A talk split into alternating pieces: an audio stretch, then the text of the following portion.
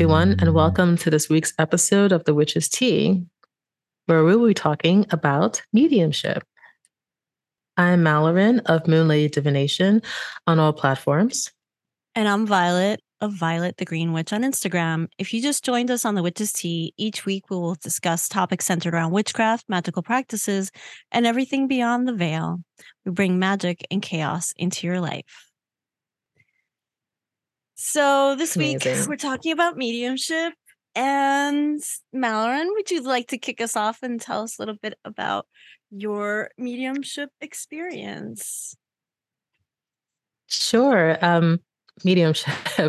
I mean, it's a big part of my practice. I didn't realize how big of a part of it was until I know you even talked about it. I didn't really have a name for it. I knew I was like talking to beings and entities that weren't in front of me physically.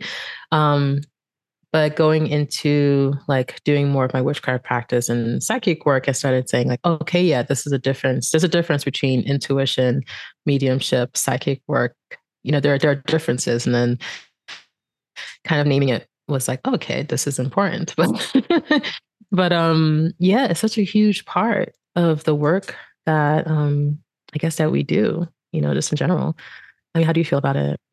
Yeah, no, I definitely feel that. And same, like, I didn't ever give it a name for a long time. I didn't even know there was a difference between being a psychic and a medium um you know i just for a very long time i was just like i'm just a psychic and i and i kind of thought like all psychics could be mediums but i didn't realize that not all psychics are mediums but all mediums are psychics uh which can be that's like a tongue it's like a tongue twister right? Um but yeah that's like something that i just was never even aware of that those are two like different kinds of gifts and or or you know functions.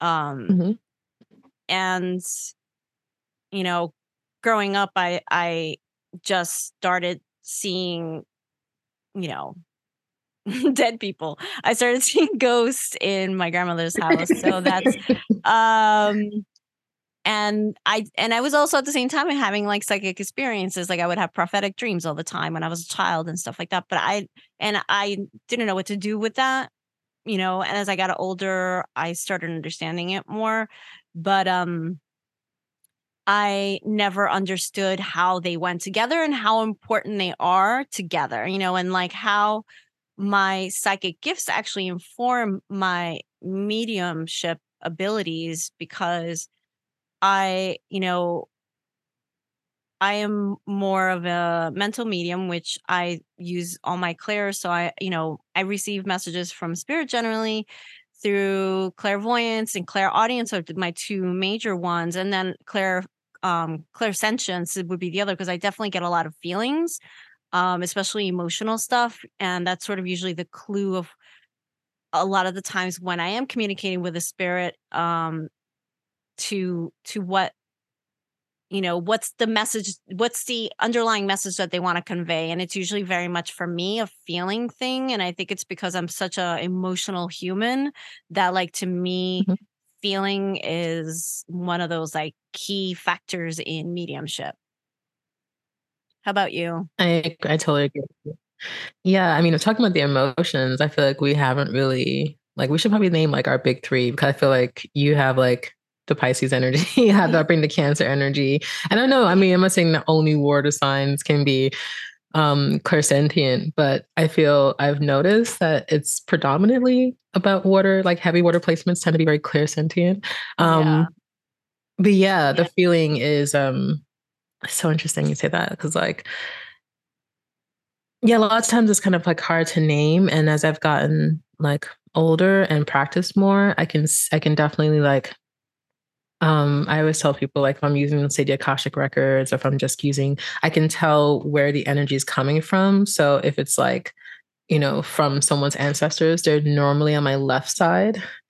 and like if it's um just, I don't know, we're contacting someone else who are outside of the family, it can show up on the right or behind me. It's like really interesting how oh, it kind yeah. of um the information kind of shows up and especially like I kind of using the Akashic records we'll talk about a bit later on. But it's just another another way to access um, your guides and working with angels and um, the masses of the records. And I see it as like a neutral space. It's like it's like a place I can go to. It's mm-hmm. like a mm-hmm. like a safe place, and the uh, the guides and the those messages can come in in a very kind of um, don't say regulated. It's hard, hard. I don't know what the word is, but every time in the records, I'm really able to discern where things are coming from and who it's coming from. So that was always something that stood out. And like you said, the emotional aspect, the clairsentience, um, being able to feel what's happening. Um, for me, it's usually quite strong when I'm doing mediumship. I don't know why, but it tends to be like the strongest one. Um, when I was younger, like you said, I for me clairvoyance, like I can see them. I mm-hmm. saw them very like easily when I was younger. Um, now I see I see it like more smoke or kind of you know the quintessential Ghostbusters spirits, you know, the little apparitions. I see those more than I sometimes see faces. Oh, you, which is always you actually see um, do you see see them like with your eyes, like with your eyeballs, not with your third eye? with my eyeballs. With your eyeballs? You see them with your eyeballs? it's, it started opening up more. It was a lot. I don't know, maybe because we're kids, we're just very open. Mm-hmm. And yeah, you know, we could talk yeah. about this more, but I feel like people have had those, and we are at the same age, like five, which is really yeah. interesting. Um, both in our, our grandparents' houses. Um, yes. but yeah, I used to be able to see, to actually see the people. And, but now I can't, I mean, it's just more like smoking. It's like smoke, smoky images. Um, when I'm doing mediumship, when it comes to like psychic work, um, if they're showing me a scene, it shows up as like a movie trailer, which is yeah, yeah, no, totally. I, that's kind of like what happens to me too. Yeah. And, that, and that's a clear, and mm-hmm. that's clairvoyance, you know, like where you're getting shown yeah. basically like a movie or like yeah or like movie trailer because yeah. it's just like the snippets not like a full on like executed movie mm. yeah that's the best way that's the way i space my clients i'm like i'm going to tell you something i'm going to tell you what i see and literally i'm explaining it sounds like a movie trailer And literally it's like starring blah blah blah and exactly. this in time this is what happened and it's like i'm seeing it and it's just like people are popping up in images and it's really kind of exciting um but I'm, I'm, I'm glad that makes sense to you because I was like I kind of see it like a it's like a movie. No, that's like exactly and that's exactly how I describe it too. It's like a, somebody showing me a movie and the projector sort of like sitting maybe about like six to seven inches away from my face, like slightly above mm-hmm. my head. Um, that's the way I, I yeah. see it. But um, mm-hmm. actually, I just want to like, uh, just for our audience, just so when we talk about mediumship, we're not only talking about talking to those who have passed on, but mediumship in general can mean also talking to any being in spirit. So it could be the angels, it could be spirit guides, as Malorine mentioned. Uh, it could be, you know, the fae, basically anybody that is not in body form, we can communicate with that is mediumship because I think a lot of people only think about mediumship as like you know ghost hunters that sort of thing you know like paranormal oh, investigators that sort of stuff or you know the long island medium you know that that's just a portion of it. So um i think that's important for people to understand because you know i a lot of folks have this ability, including just like when they have their meditations and they say, you know, they received the download or whatever, they're not even understanding that they're ha- they are having a mediumship experience, you know. And I mm-hmm. think it's mm-hmm. important people to understand that they do have, and a lot of people have it um, because it's so important because it's part of our um, spiritual progression, right? Um, and it's a and for witches too, like it's such an important uh, tool to work even with your magic and everything to be able to call in, right? Call in the goddesses. When you're calling in the goddesses and working with them or gods, or when you're calling in any guides or anything, that is mediumship. And I think that's kind of mm-hmm. important to understand that it's not just talking to dead people. I mean, they're cool. I mean, no offense to any dead people that are listening right now. but yeah, I mean, that's that's all well and good. But um, yeah, I feel like yeah, definitely it's it's it runs the gamut. It's definitely um yeah, being able to access all of this. And I feel like, you know, just determining that the, the difference between psychic and mediumship. It's such a fine line. Like it's almost like you were saying, um, with not all psychics are mediums and not all mediums, but all mediums are psychic. Um, right. It's like almost like all cupcakes are cake, but not, not all cake are cupcakes. You know, it's kind of like know, that. It's um, it's it's such a fine line, and I've seen a lot of people um mix up, which is fine. You know, um, because definitions are really hard to, you know, universal definitions are really hard to determine. Um, but yeah, I mean, what what do you think would be like a defining factor for you in terms of the difference between a psychic and a medium? Um, I think it's more when I'm getting information directly from a spirit. So any, you know, non-corporeal being, you know, like uh for me that that is the definition of mediumship for me. Being able to receive mm-hmm. messages, you know, doesn't matter in what form they are, but specifically given to me either by guides or by an ancestor or, you know, or you know, it, a lot of also I've had experiences where, you know, it's literally people who have not crossed over, need help, and they are reaching out. And, you know, and in those cases, sometimes I've actually seen them, seen them with my actual eyeballs, which, you know, it's never fun. never fun.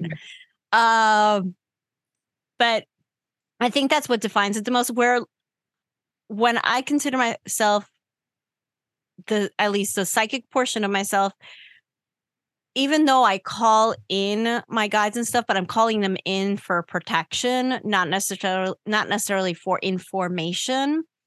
Um for me, that's more being a psychic where I can just sort of like pull information from, you know, the universe to to, you know, share with whoever I'm reading for versus you know when i'm directly connecting to my guides or someone else's guides you know and that to me that's very different and i could feel the difference because i can feel and i think that that's the thing is like and when we talk about feeling again i can feel the presence of beings around me giving me that information or i can hear them sometimes i can mm-hmm. hear words and stuff being told to me so that's the difference between psychic and mediumship for me uh, so how about for you?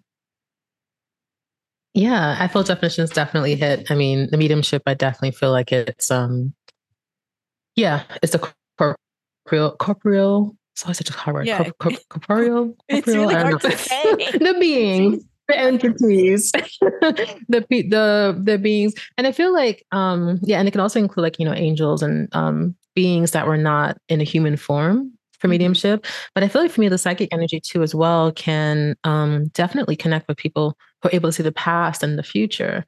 Um, because when I'm in doing mediumship exclusively, um, that does include that. But I feel like psychic work um, is definitely like using past life regression or um, being able to see like to see ahead you know like mm-hmm. premonitions or foretelling i feel like that kind of falls under the psychic realm where mm-hmm. that is not really particularly mediumship, you know? Um, so I feel like we were saying like where um yeah, someone who's a psychic doesn't necessarily have to be a medium and they don't coincide.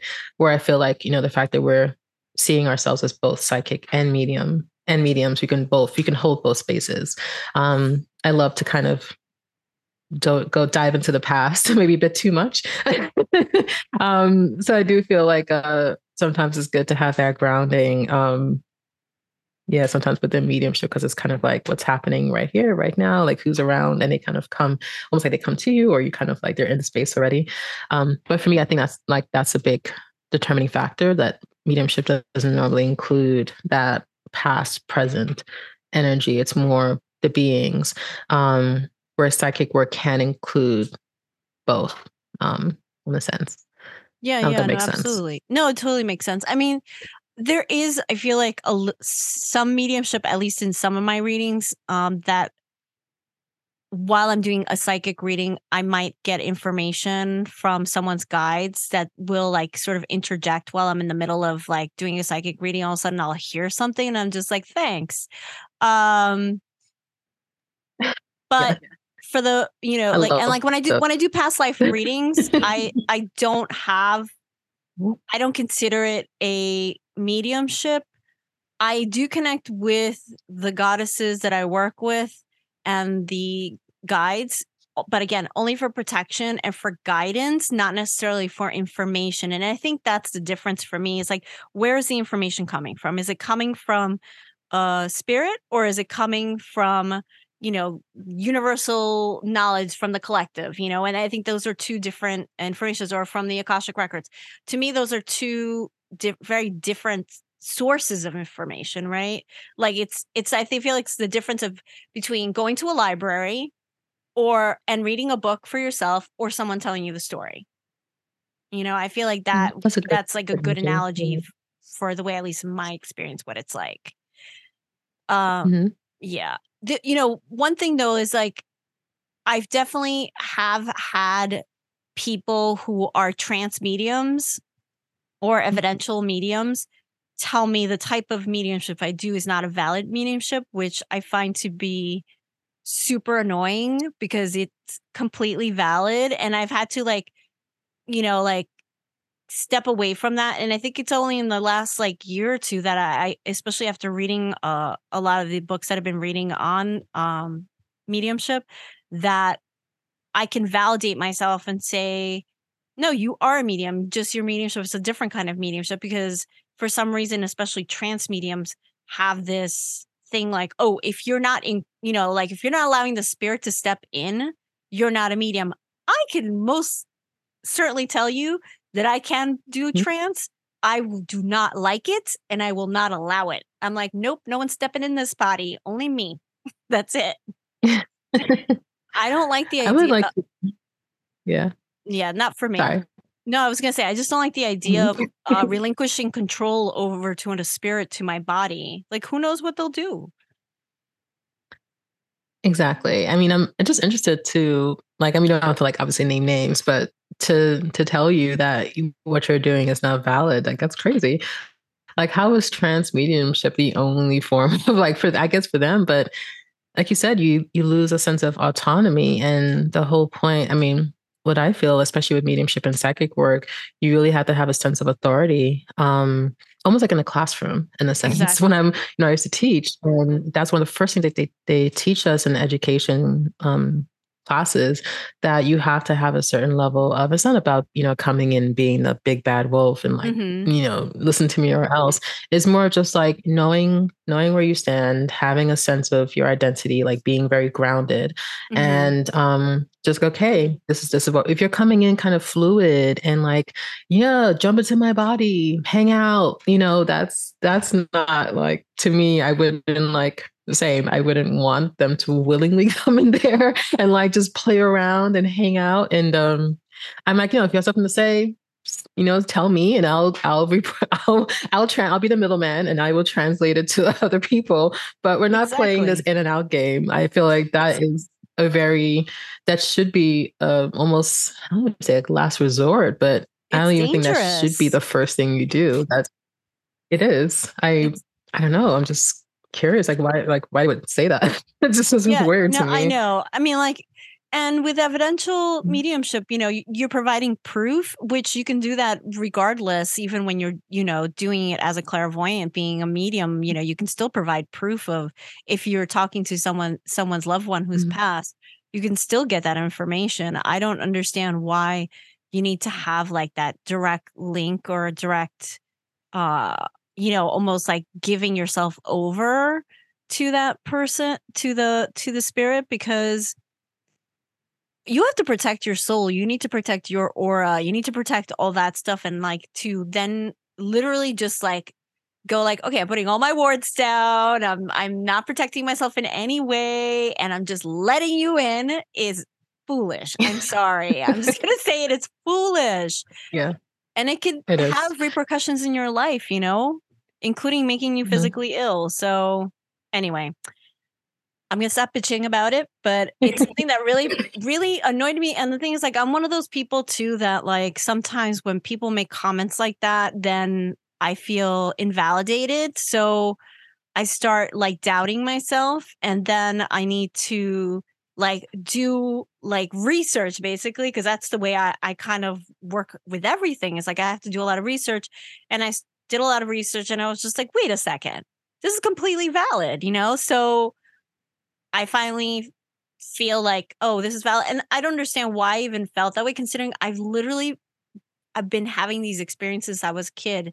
You know, I started seeing uh, you know, beings or shadow people, which I never considered them good shadow people, um, when I was five years old, which I, I know we've talked about, we haven't talked about in here, but um that was like my first experience and that alone should be validating enough that and then like the fact that my own family was just like oh yeah like my aunt and my and my grandmother said that they would see the same thing and that's validation enough to tell you that you are a medium you know mm-hmm.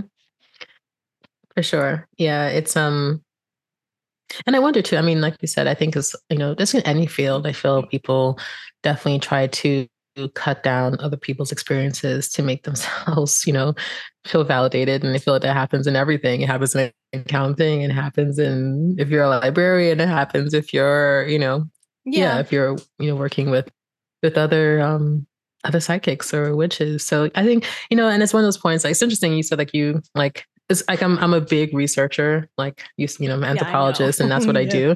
But I've I've not I'm like, I'm so, I'm all about research, but it's really interesting. The one time, like, I don't actually do research. It's interesting because I, I always like the books that you recommend, and we will have a, we'll have in our show notes the books that we recommend for mediumship.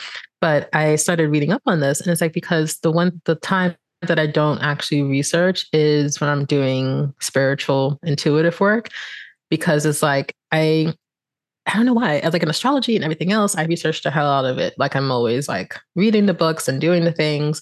And I'm like, when I'm doing my mediumship or intuitive I just want to feel it. I just want to feel. I just want to feel. I don't want to think. Um, so yeah, I don't know if it's like maybe my Aquarius energy, like my brain has to turn off just for just for a little while. um, no, I, I don't totally, know how you feel about I that. I don't know, like when you're in it, how do you feel? I mm-hmm. totally understand. I mean, like for me, the research is more about validation of my gifts, which, you know, it's just that, you know, self doubt thing that a lot of, I think, psychics and mediums go through.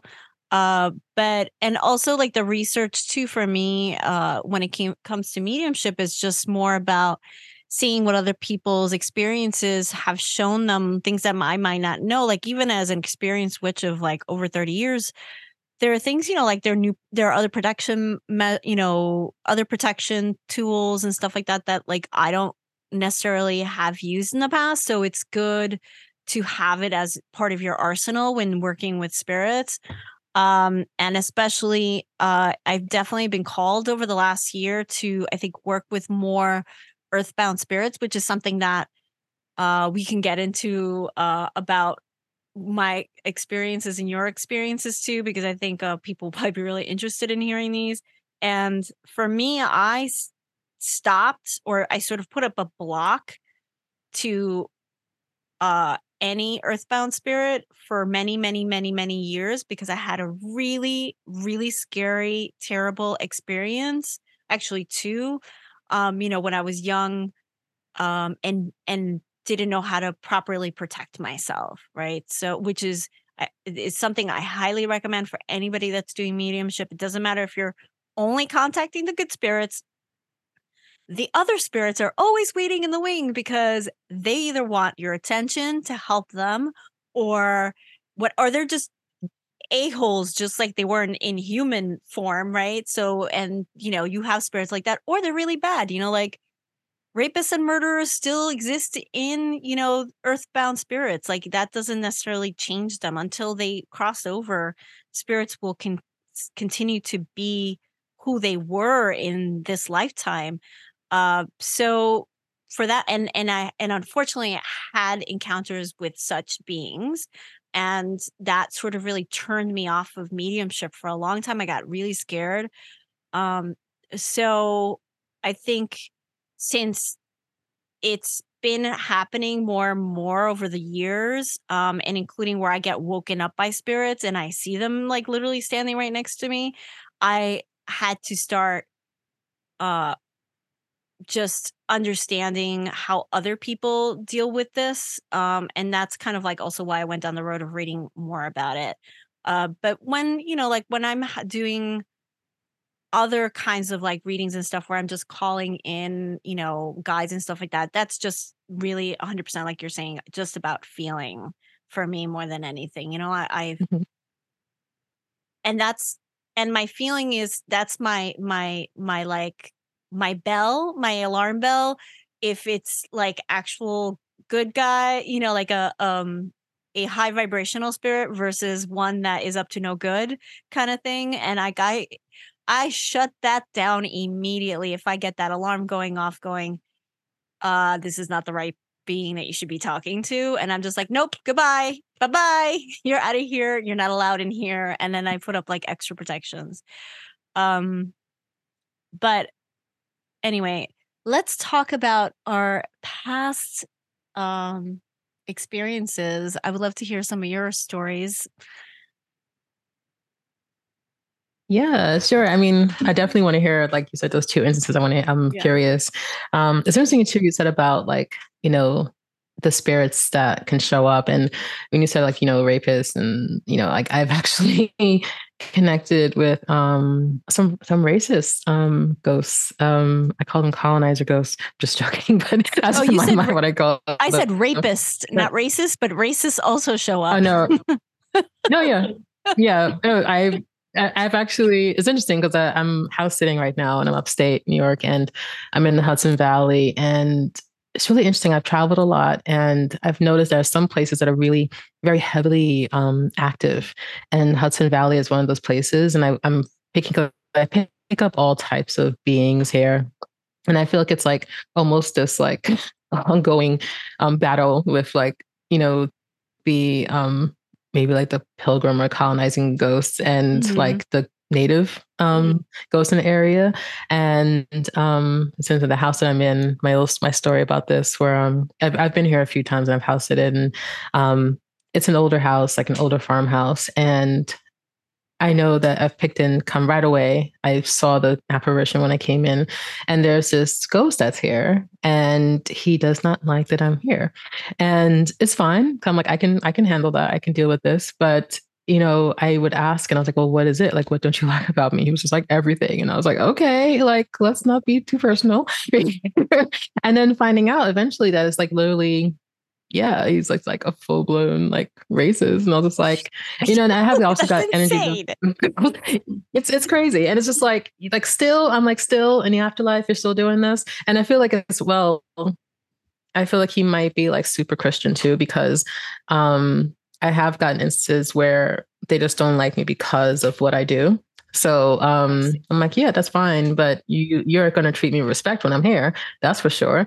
Um, you don't have to you don't have to go home but you gotta you know you gotta be you got i'll be kind to you be kind to me um so definitely i mean i'm i'm in this house right now and i'm experience i he's calmed down because i pretty much set those boundaries um but yeah like you said like i mean i have been like reading these books and kind of getting new ideas for protection so it's definitely helpful. I feel like I've always been, you know, as a solitary witch, you're kind of uh, always just like doing things on our own. And exactly. I feel like even just more so the last few years that now that people have really come out and said like declared who they are and what they do you actually have spaces like this where you can actually talk. Like i could talk to you. I can right. um you can listen to other podcasts and other people. And before i'm like growing up we didn't have that. It was pretty much you were out for yourself. Exactly. um or if you're part of a coven which i just I would never been I've never been coven, no, never been coven life, which is fine. Um, but yeah, it was just more like I was like, I'll just kind of wing it, just winging it, you know. Like I had my great grandmother who would help me with some stuff, but other than that, it was just,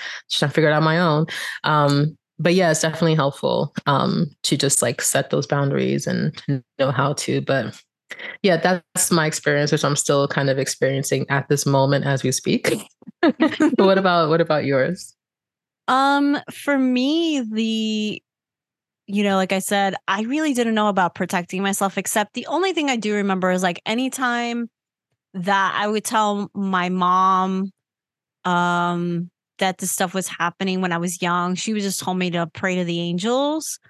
Uh, which mm-hmm. I didn't realize that that was a actual like now as an adult, I actually know like if you call on the archangels, literally there's no spirit that's gonna hang around because mm-hmm. they're so high vibrational and so um bright that other spirits can't be in their presence unless they're of the same vibration or in that realm of vibration um mm-hmm. and just a side note even though i grew up Catholic. I am not Catholic. I'm very much a pagan witch. So, but you know, you can still work with the angels. It's not it's not a Christian thing. The angels are for everyone. Uh they don't mm-hmm. have a denomination or a specific religion. That is humans who gave them that. Um but anyway, they're great allies when it comes to that kind of stuff. And I definitely now, even in my practice, when I go to clear homes or when I'm doing clearings for myself, or I, if I feel like I've picked up something, that's usually one of my go-to is calling in the archangels, especially the archangel Michael, uh, to help mm-hmm. deal with some unruly spirit. Um, but you know, when I was a kid, I would just see like the the the shadow man in my grandmother's house and I didn't know what to do about it. I, like be coming down the stairs in the middle of the night to like um, get a drink of water or something. And then like I literally freeze on the stairs because I would see him. My grandmother had her altar. She had one right next to the stair, like one in front of the staircase and one next to it, which I thought was now as an adult, I think about it interesting because that's where he tend to hang out. He would always tend to hang out there, and I would see his shadow. It's actually giving me goosebumps because he freaked me out so much as a child. Um, and like I don't remember him trying to do anything, but his presence wasn't a, a positive one. Like it wasn't like your friendly ghost at home. It was definitely there was like a heaviness to his energy and my grandmother and my aunt also would see him and they they told me you know that same thing that they didn't feel like it was like a good thing. So that's kind of like where my mom would just tell me like well just pray to the angels and and you know and he won't come to you uh which is true like and i was totally protected that way and and i think because i've been so in contact with uh my guides and everything. And I didn't even know that I was when I was a child. I definitely have been protected by my guides for a long time. But I did have instances later on in my life that really freaked me out. Um, so one instance I had was when I was a teenager, I was maybe about 17 years old. Um, I was at home. My parents had gone away. And it was like, I think the first time my parents left my sister and I alone at home.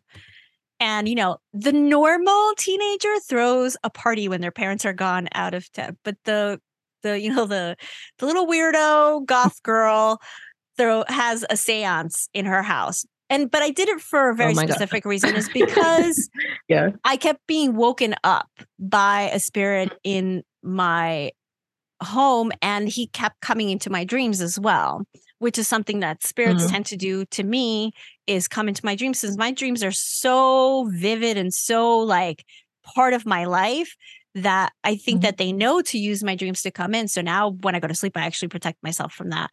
But um, so I asked this group of friends to come over. Um, and it was I don't know if I was a teenager actually. I'm trying to remember. I I mean like I was young and I was living at my parents' house. Uh, but it was like so mm-hmm. a, a friend of mine and I think her her brother, her cousin or something came over and then another friend from high school um and then I want to say there was like one more person.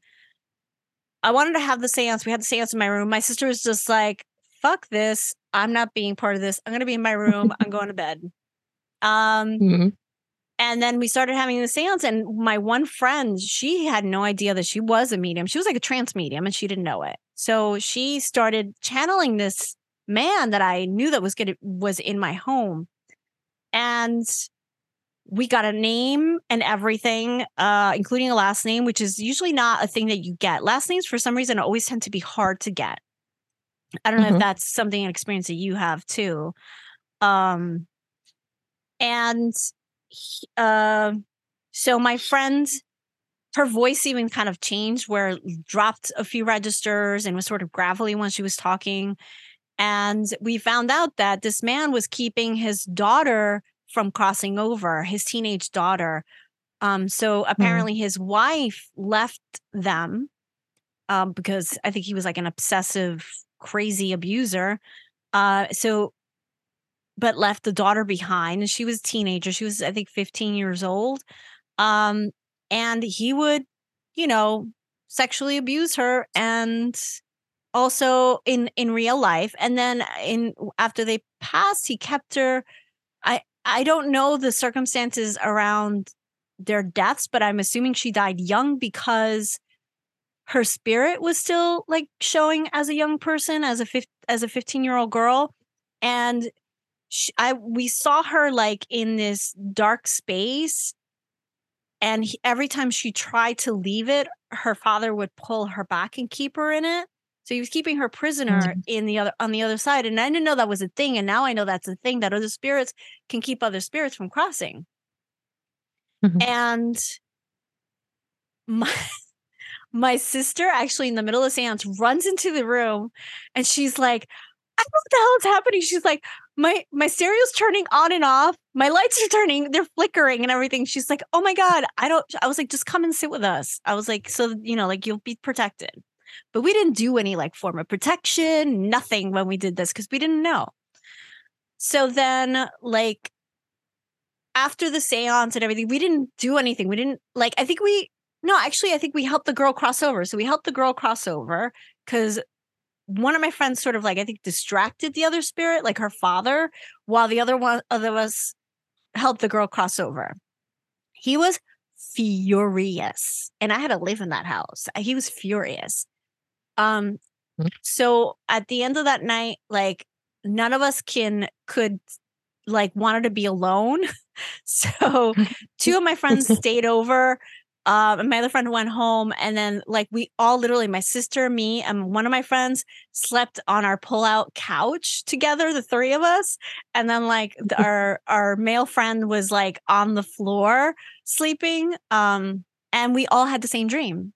We all had the dream. He came into our dream and he like basically tormented uh, us in our dreams that night. All of us had ex- the exact same name, I mean, same dream, and we got his name, his daughter's name, the whole thing through that dream. Um, and mm-hmm. then my parents came back, and I had to confess to my because I I can never lie to my mother. I can never lie. I'm not a liar. I just don't like it, and I, I needed to tell my mother what happened.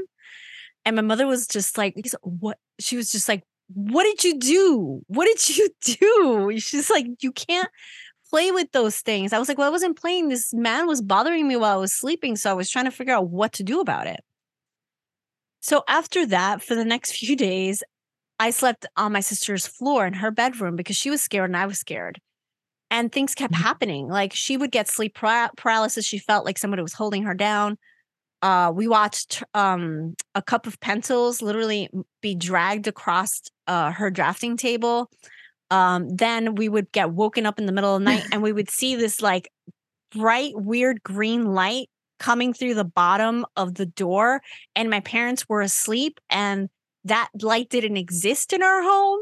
So we knew that there was something we were, we were just like freaking out. This happened like, I don't know, for a good amount of time. And that was like one of the worst experiences I had where there was like a lot of physical stuff happening.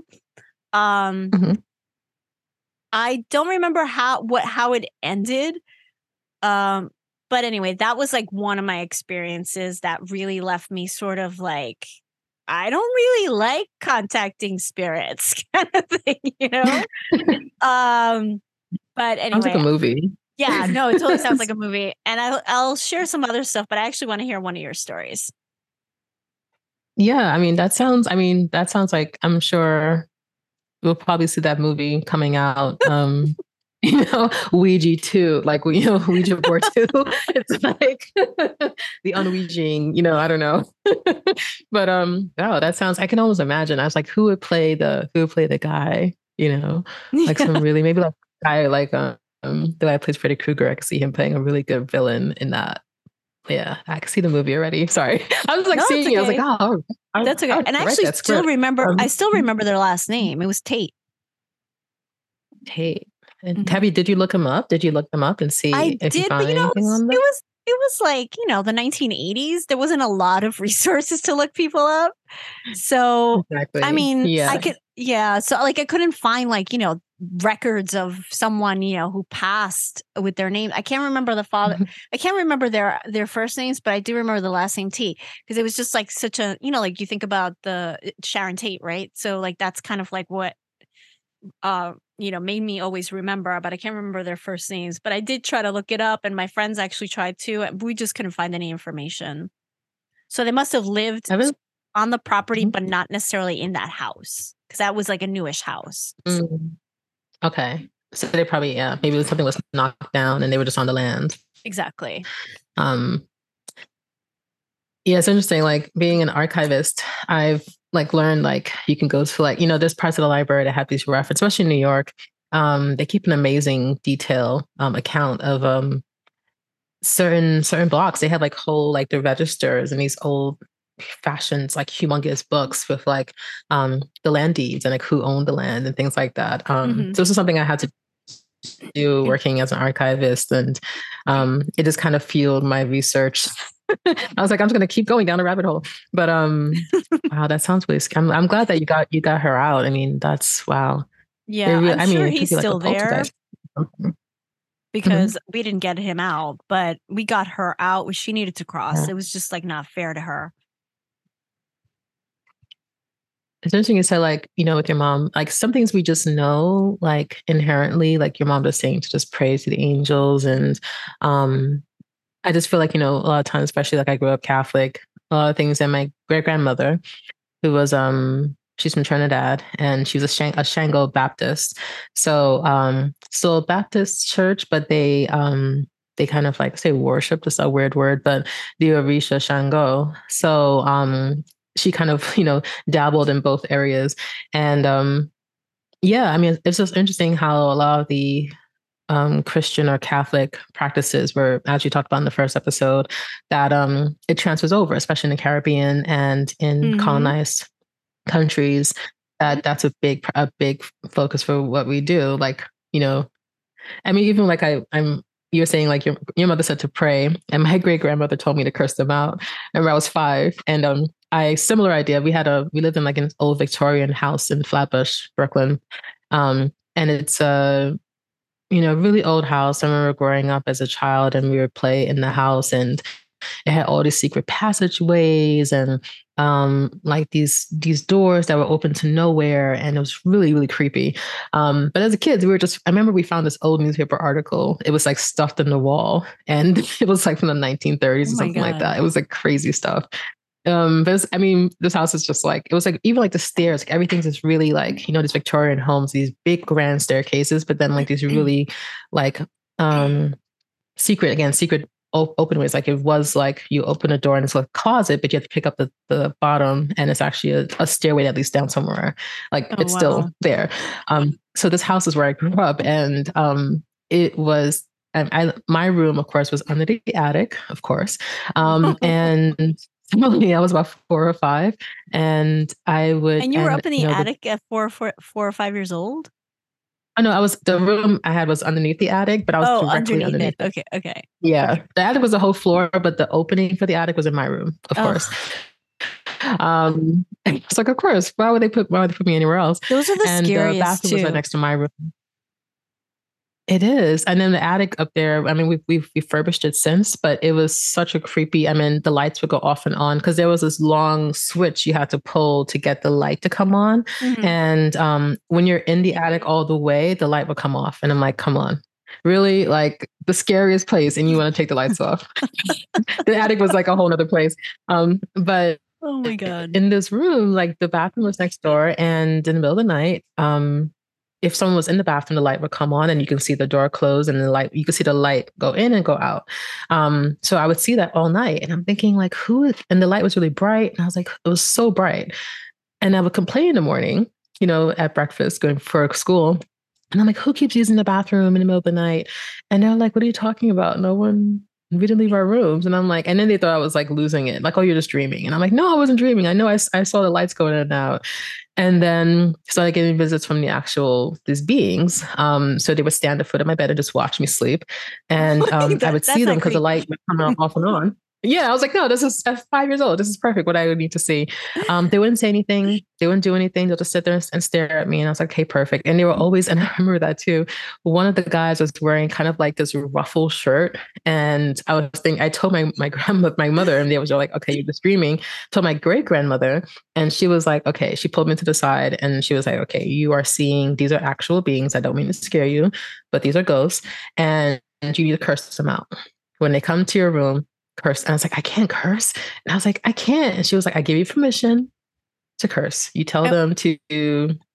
What does she yeah. tell you to say? she was like, tell them to get the fuck out of my room, get the fuck out of my house, and all sorts of stuff. And I was like, five years old. I was like, I can't say that. And she was like, You got to say it. You have to be, because that's the whole thing, you know, having that authority, being yeah. strong and letting them know you're not going to walk over me. And I was just like, She's like, you have to do it. You have to do it. She was like, almost like yelling at me. You have. And I was like, okay. So like, I, I was like, you get the fuck out of my room. and they were like, you know, they were still there. And I was like, get the fuck out of my room. And I kept screaming it. And eventually they came a couple more nights and then eventually they stopped or they would come and they wouldn't do the whole standing over my bed thing. Um, but yeah, I mean, I have a whole bunch of stories in that house. Um, they did definitely try it. They they tried a few times to. I don't know if it was like to possess me or what it was, but um, I feel like these the spirits know who the mediums are.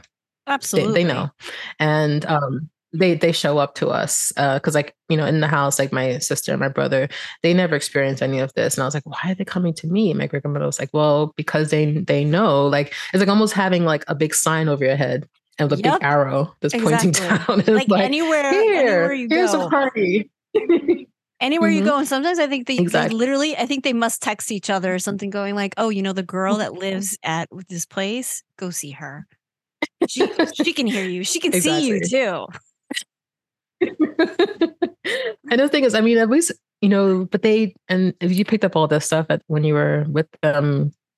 But I, at the time, I just wasn't really interested. I was just so scared. I was like, I don't care what message you have for me. I don't want to hear anything you have to say because I'm scared out of my mind right now. Um, eventually, you know, getting older, even now, like I know that, you know, you said they come with messages and um, I'm also very discerning, especially when we're doing readings.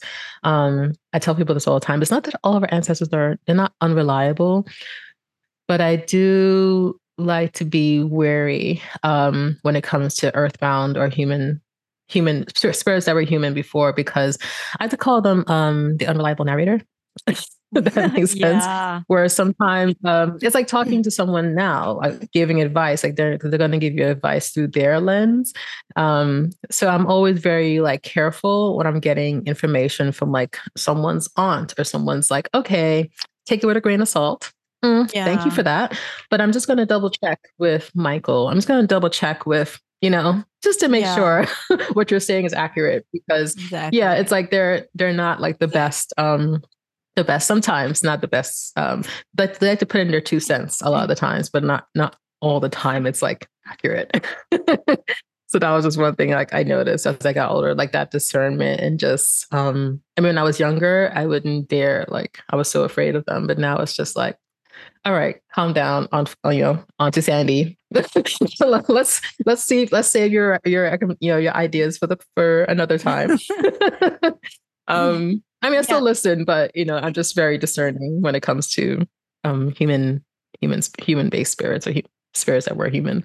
Um, Same. I don't know. I, I mm-hmm. definitely find that, like, at least now, um, when I'm doing readings, um, even if it's a reading for myself or something like that, and and even if I'm using just a pendulum or something, I ask a lot of specific questions to make sure that it's not a earthbound spirit pretending to be a spirit guide because a lot of them like to do that and they think and some of them actually think it's funny um yeah. or it's a way for them to get your attention right? So but like i get that feeling eh, anyway like if it's like the person or the being i asked to speak to or not i get an actual feeling like i get an alarm basically going like this doesn't feel right.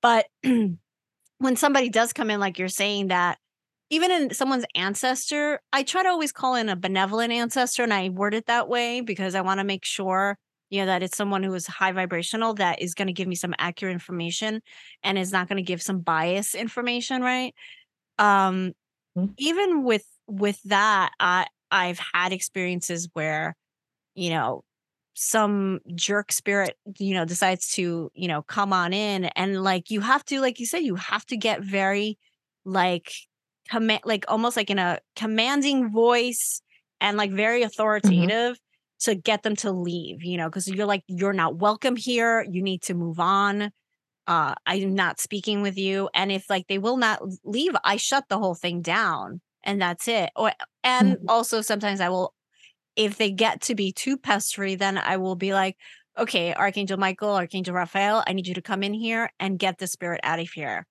because I can't do my work. um, yeah. But yeah, I think definitely getting the getting older helps build that discernment, like you're saying. For sure. And even like you said, the um I I get, you know, definitely ancestors definitely a lot of well-meaning mm-hmm. um ancestors and it's like you know yeah imagine like you know the sweet grandmother who yes has good intentions but yeah always being i'm always a little bit like careful like when they're giving advice or um yeah like where is it coming from? Like like what what was their story? I like to always explain like kind of explore okay are you giving me something based from your lens? Are you giving it um yeah for the highest good of this person? So that's always yeah i'm always like not that i don't trust the ancestors i don't trust guys or any i mean the the um earthbound spirits but yeah i think like that discernment always is again something that you get through practice mm-hmm. for sure um which yeah. is not to say that you know the newer newer witches or newer psychics can't access this information but i feel like it's definitely over time, like I was saying, I was able to discern where messages are coming from and who's saying it. Right. Even being able to pick up the energy. I know when Michael's there, like Michael takes on, t- he, he's just like, he takes in the whole room. So I know it's like, I know it's Michael. I know Michael has arrived, you know, that kind of thing. And it's like something that you have to learn over time and like maybe doing constant sessions. You know, I don't know if it's like it could be it's a mixture of like age and also actually doing the sessions regularly. Um, well, yeah, I was gonna say that. I definitely I can sometimes get busty. Mm-hmm. Yeah, yeah, I think it's experience. Sure. Like you're saying, I think experience makes a huge mm-hmm. difference. You know, like the more you do it, the mm-hmm. more because I think you have to learn sort of like the language, right? That uh for yourself, like not only the but like the language of of how you interpret like the warning signs or you know the benevolent like a benevolent spirit versus a non-benevolent benevolent spirit those are just very personal to each person how you experience it right you experience it probably in a very different way than i do and mm-hmm. the only way you learn how that that discernment happens is is through experience right? Because you start real recognizing the pattern over you know many many sessions or you know even working for yourself doing your own readings you just start feeling a certain thing or seeing a certain thing or hearing a certain thing or whatever it is, you know, however you receive information or your spidey sense, like that little tingle in your body or whatever that's telling you, yeah, this is good or yeah, this is not so good. You should let it probably push it out of the way.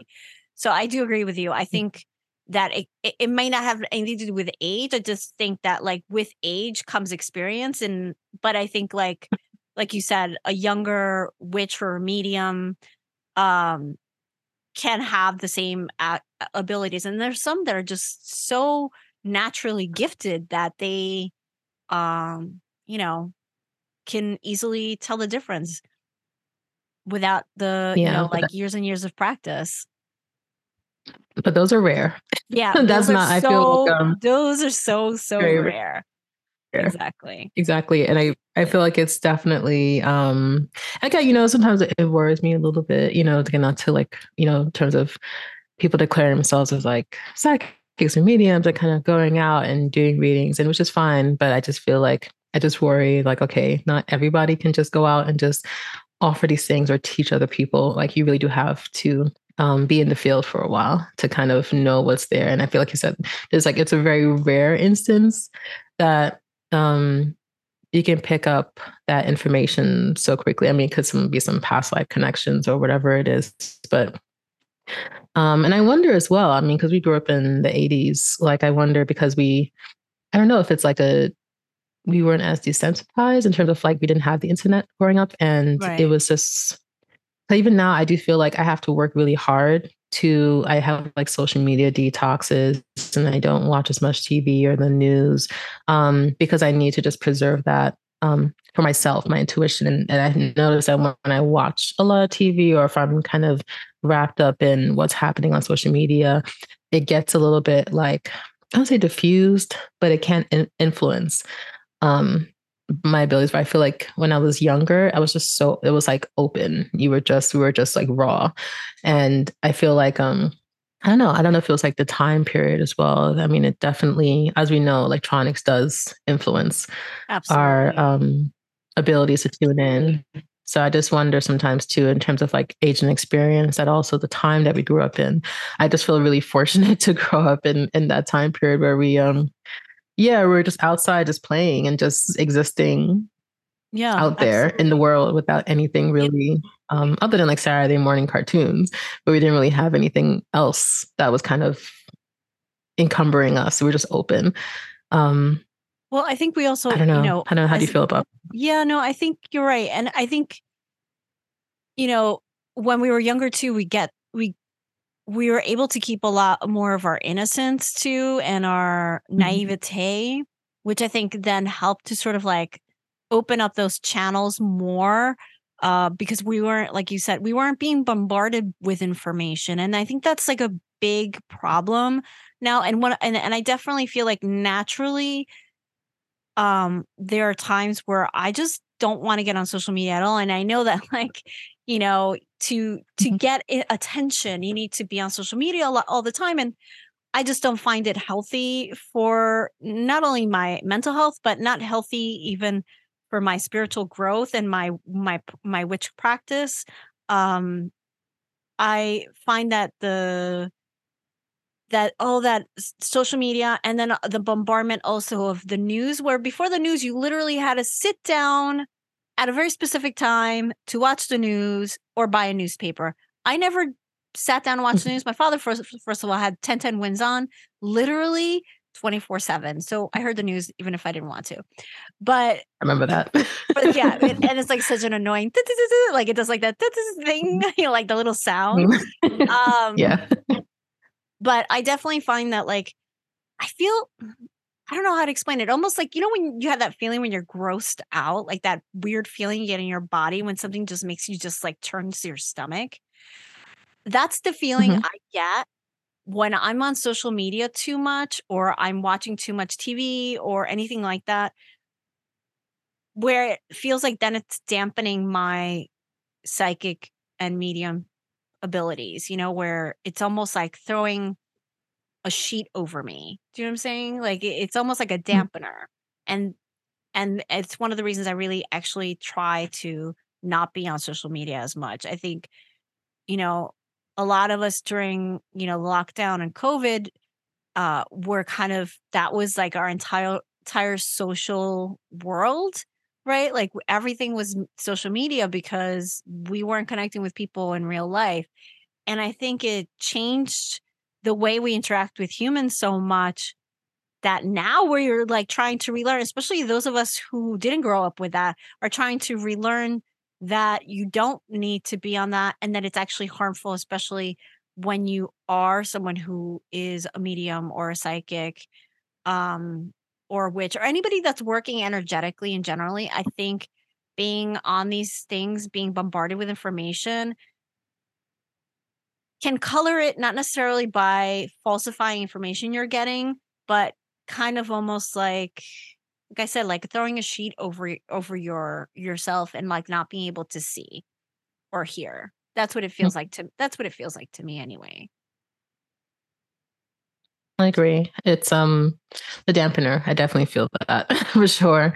And definitely, you know, it's it kind of lowers vib- your vibration if you're constantly hearing and if as well as certain media outlets only um, report about certain things and you know they they stuff it down your throat and mm-hmm. um, the things that possibly really do matter they don't talk about and i'm just i don't know i just i just feel like i've made that decision maybe like 2021 maybe like during the pandemic because i just i took a i think i took a break like nine months off of it just for myself and um it was amazing i was able to read my attention span increased yeah. um I felt like I was back. Like, you know, we talked about, you know, growing up. I felt like I was back in that time where I was just like out and I wasn't like, I would sometimes even forget my phone, quote unquote, forget my phone um, and not bringing with me or just take my phone off, like literally take it off um, when I was in a cafe and actually read a book or just watch what was happening around me. And that was really nice to, just to do that. Um,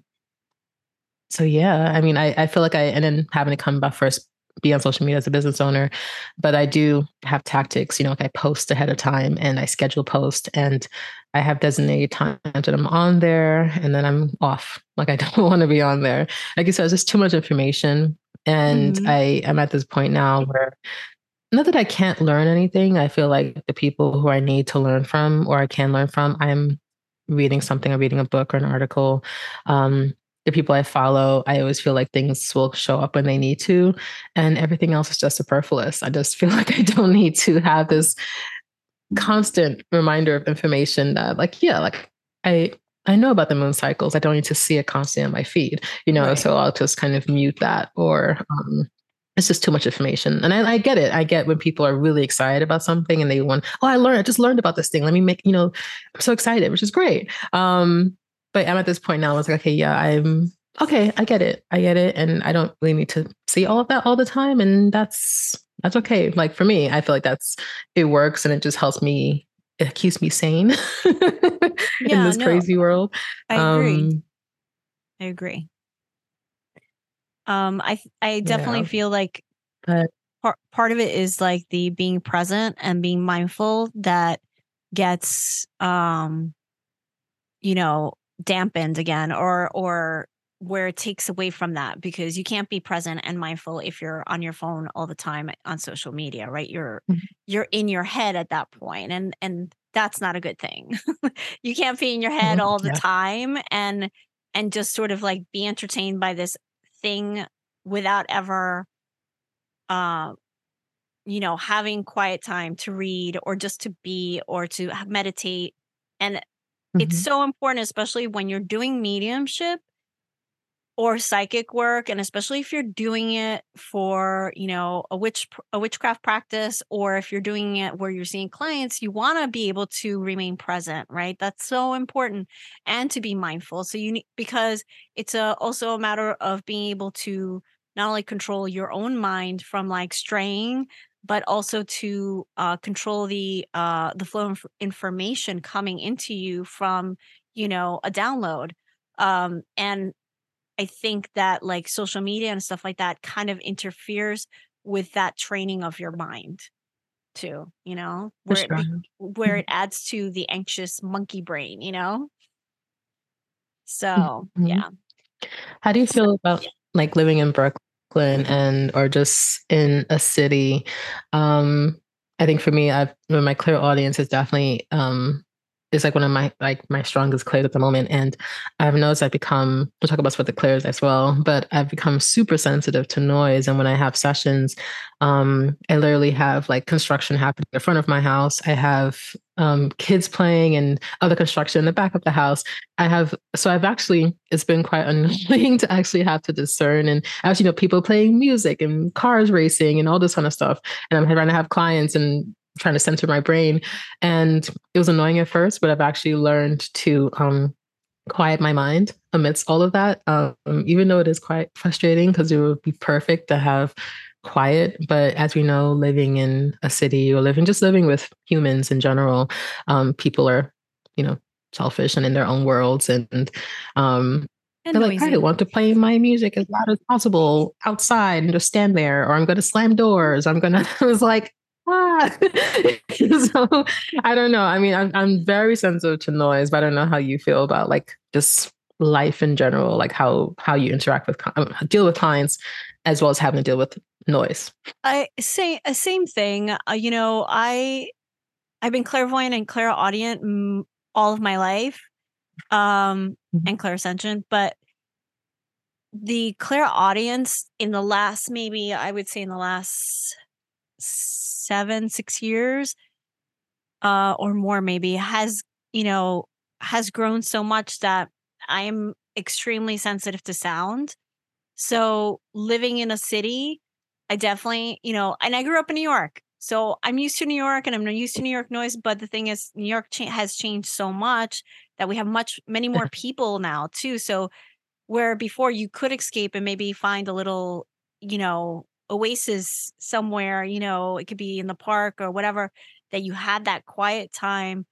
Uh, you know, apartment living in New York definitely is not a quiet thing. I'm very lucky. I live in a quiet apartment. I just I, I lucked out with my neighbors.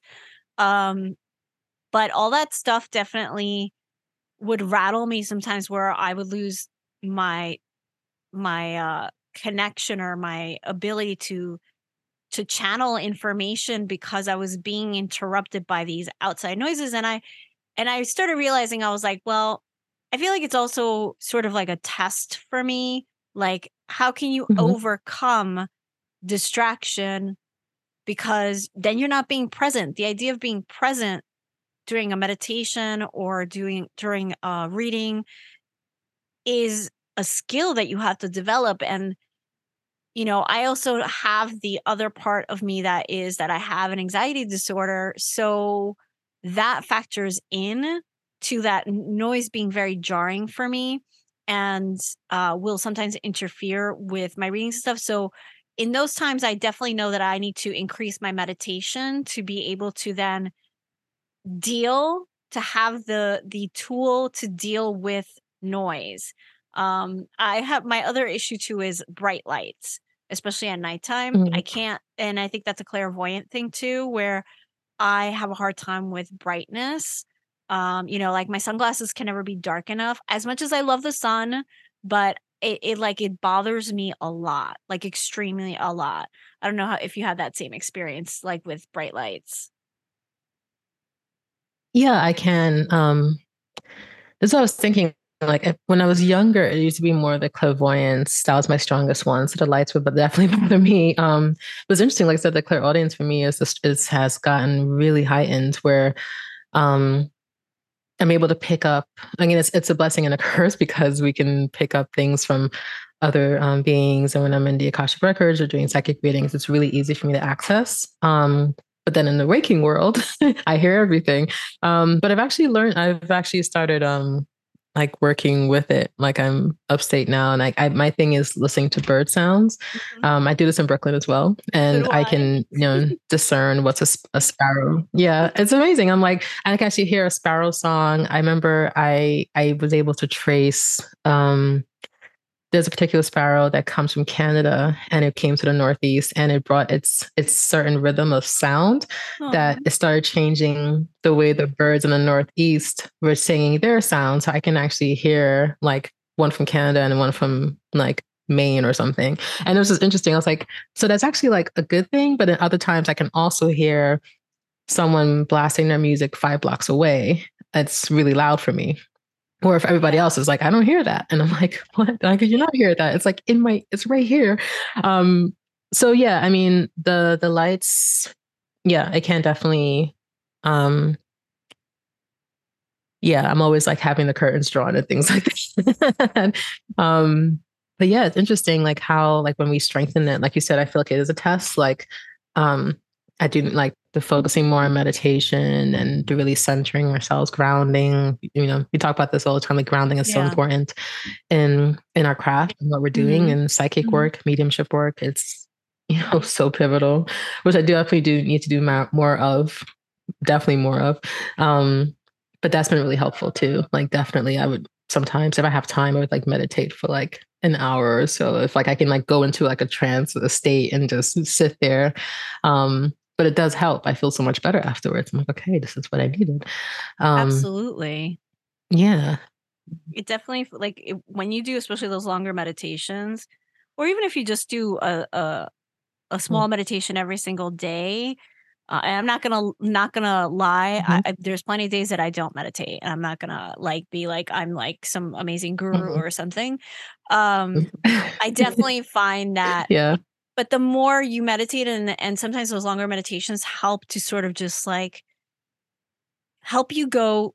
All right, those noises aren't the biggest deal all that the like external stuff is it's fine. Mm-hmm. It's not a big deal and you sort of don't react to it like you normally would react to, which is kind of I think part of mm-hmm. maybe mm-hmm. like a lesson that we've even set for ourselves. Like yes, we've become more sensitive because of our clairs, but it's because we keep raising our vibra- vibration, right? That like our clairs are becoming stronger, but also at the same time we probably knew coming into this life that this would be happening and we just needed to kind of set that almost as a um, as a lesson for ourselves to like learn to like wash away or push away all the external stuff that's just not important while we do our work and then then it can maybe filter mm-hmm. into our regular life too right so like if we learn to do it in our work then maybe like in our regular life we can filter that stuff out too and it doesn't bother us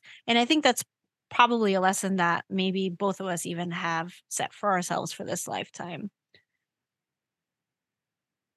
I agree. I've asked I've asked about this many times, and it's interesting too. Uh, what also helps for me is um, I would tap into the actual people making the noise, right? So I and that's really helped because for me to see it in a logical way, like, okay, why are they doing this? Right. So I remember I was like, okay, so where I live, there's like this new um car repair shop opened up in a corner. And it's these young guys, and you know, it's all about like the booming systems mm-hmm. and the revving engines. And I get it. I don't really get it, but I get it, right? um, I'm not I'm a 22 year old man, right? So um I started tapping into the main guy, which I, I, see him driving up and down, just back and forth. And I was like, okay, what is this? What is this deal? What is this issue? And what came out was, was like, um, the noise like helps him to first feel good about himself. And secondly, it was something about like, I would say like childhood trauma, but he's like blocking out noise. Like that was his way of um, blocking out noise when his parents were arguing, something like that. So mm-hmm. this is mm. something that's carried over when he was an adult, but now he gets I don't say rewarded for it, but like this is something that he can actually put into a hobby. So I was like, oh, I, and I see it that way. And I'm like, okay, he's not just trying to be outright a jerk. He has, this is his coping. And right. when I started seeing it that way, I was like, I don't feel as like angry about it. It's more like, okay, it's just, so I give him like, an, I give people names. I'm like, oh, that's just Jeff with his coping mechanisms. Okay. I don't take it personal. Right. So something like that too kind of helped me to, um, to not like make it so, um, overwhelming so that combination kind of helped me. I don't know if that makes sense what I'm saying. yeah, no, absolutely. Because then like what you're doing is tapping in to see what why they're doing it. And then you can look at it through a compassionate lens, right? And looking yeah. at it through a compassionate lens softens your uh, reaction to it, right? So I, I totally I totally understand that. Um yeah. Yeah. So um oh so actually I want I I I want to I want you to tell me a little bit about the um hopping back onto onto Earthbound Spirits. Um can you tell me a little bit more about the the guy who lives in your home because I know we've talked about this in the past out off off the uh podcast but I think it would be really cool to to hear it. Oh, the guy in upstate or the guy in Brooklyn? No, the guy in Brooklyn in your home that you like knew him when you were five, and then you like told him, oh. told him the business. you know, like now. Yes. yes. Okay. So he's still there. Um, I'm actually, we had to like um, refurbish the house. So it's like a project that we're still doing to have tenants there. So I'm, I'm there helping to manage the house. And um, yeah, I'm like, I'm back. And he's just like, oh, it's you. And I'm like, yeah, it's me. And I'm not like I'm not the same five year old. I I know my stuff now and I know how to protect myself. And it was funny because I was trying to clear the house when I first moved back in, and um, I used I used the Bible for bibliomancy to um, say a verse that um, will help to clear that energy of the space. So I kind of using bibliomancy. I kind of scanned through the um, Bible and um, he decided to pick the verse that said like um it was of course you know a small chapter but like witchcraft is evil thou shalt burn all witches and i was like haha so funny Mm, you're so hilarious. We're laughing now. And I was just like, yeah, good, good, good one. And um, I just did like so he's like he he tests me. He he tries it, you know, and like, you know, even like when I'm doing like just creating like bundles for myself. I was making like mu- like just wrapping some mugwort, and he would like sometimes like dust it off the the the table. He does like really weird things, and I'm just like, I feel like you know he's I don't know if he's like really Christian or something, but I don't think he likes the fact that I um I'm like this is what I do, and I'm not doing it to hurt you. Because actually we have a compromise. Um, he we have a back room in the kitchen um, upstairs where I'm at, and he likes to stay there. So when I'm staging the place, he doesn't like it when I stage where he is. So I told him, okay, you stay here. I won't stage it, and we're good. Right. So I just do not stage that area, mm-hmm. and he stays. He stays away from me and we have like we have a compromise right because i'm just like well i'm not going anytime soon and i know you're not going anytime soon but we have to live together and i don't know if it burns him i don't know what it is but i'm just like okay i won't stage the place but just don't throw my stuff around you know? don't like you know try to throw shade at me um and we're good right? So um that's yeah kind of that's awesome my ongoing story with this. It's that you he's you interesting were, he, he likes to get in sorry. So it's like it's kind of awesome that you were able to just like just like you know lay down some compromising rules, you know, and it worked. That hardly ever works. Oh my gosh. Because I was just came in, I was just like, no, I was just, I mean, I think because I've had experience with him in the past where he just scared the crap out of me. I was like, I'm not, I'm not going to be, I'm not scared of you this time around. I'm not. So you can try all you want, but we're not doing this. I mean, he does, you said about the names, he does give me fake names. I have tried.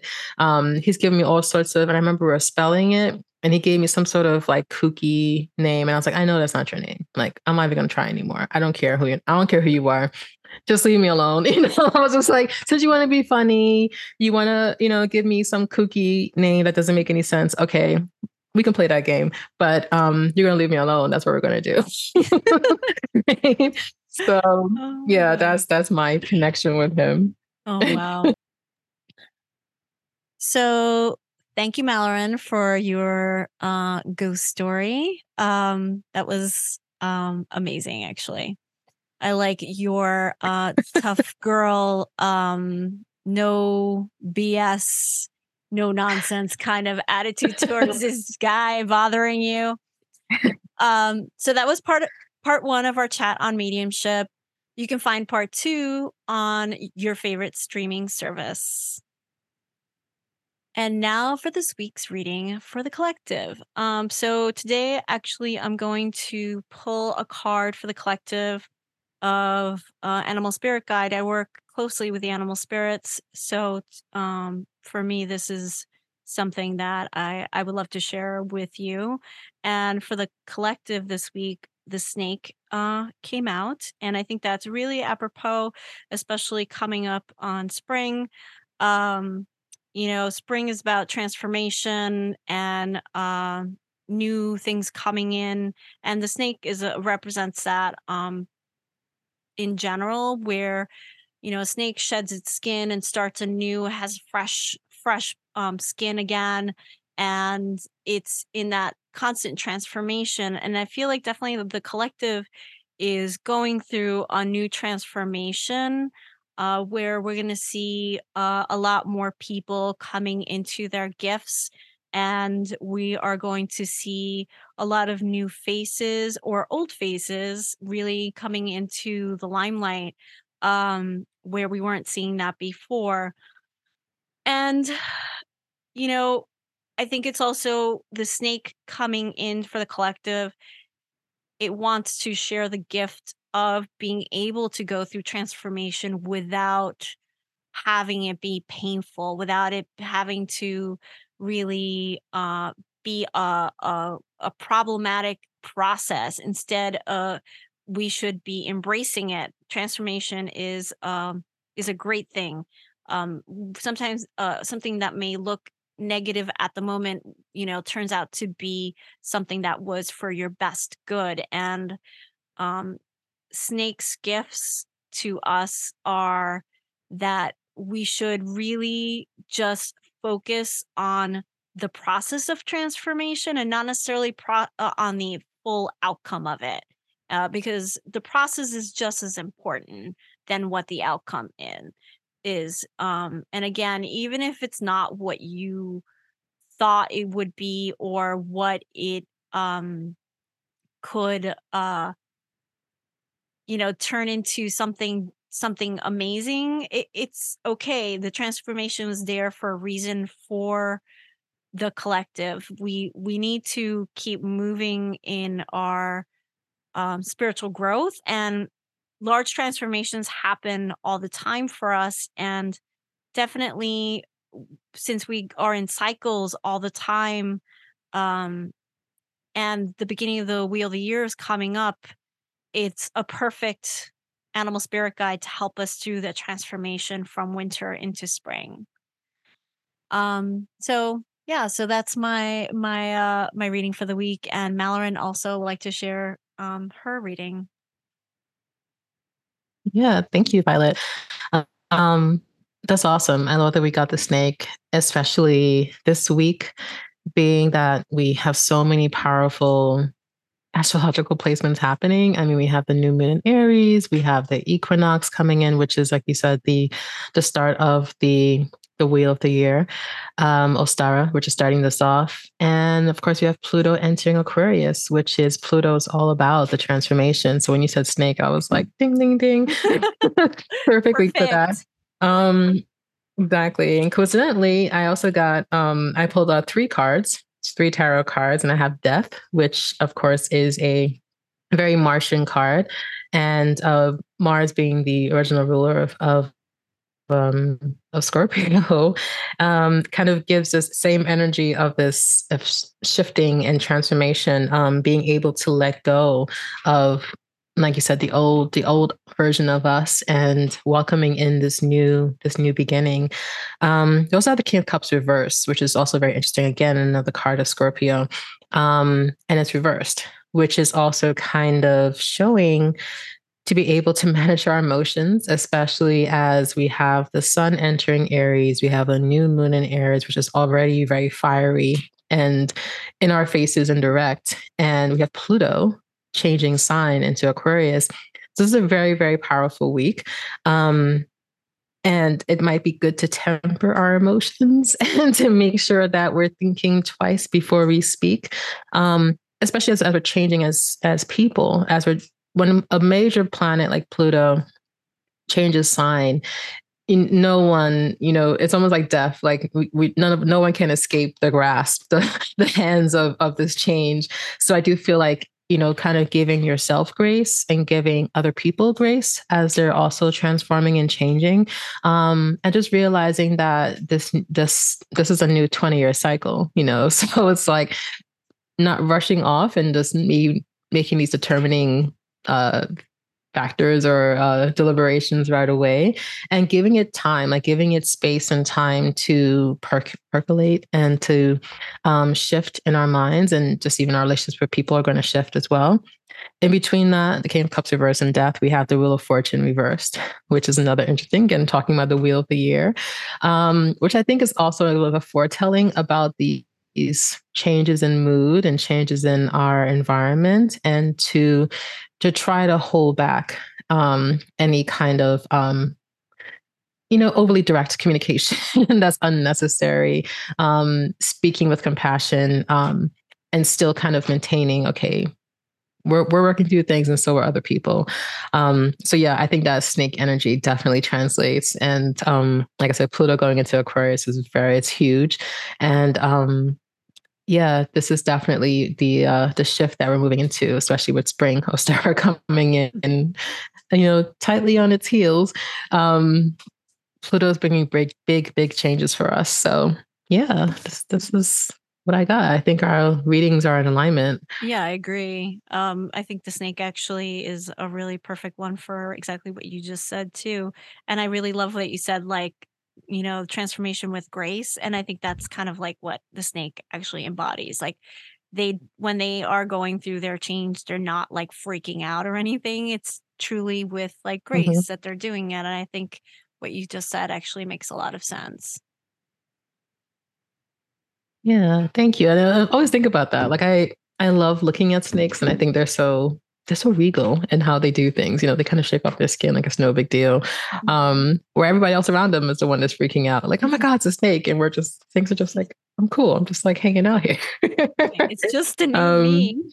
So it's just, yeah, just me shedding my skin, no big deal. Um, I love this. I love this. So yeah, thank you for joining us. Uh, if you like this podcast, please remember to rate us and leave a review on whatever streaming service you are listening on Spotify, Apple, YouTube, so more people can enjoy it. We appreciate you very much. This is The Witch's Tea with Malorine at Moonlight Divination. And Violet at Violet the Green Witch. Remember, you are magic. And life is weird.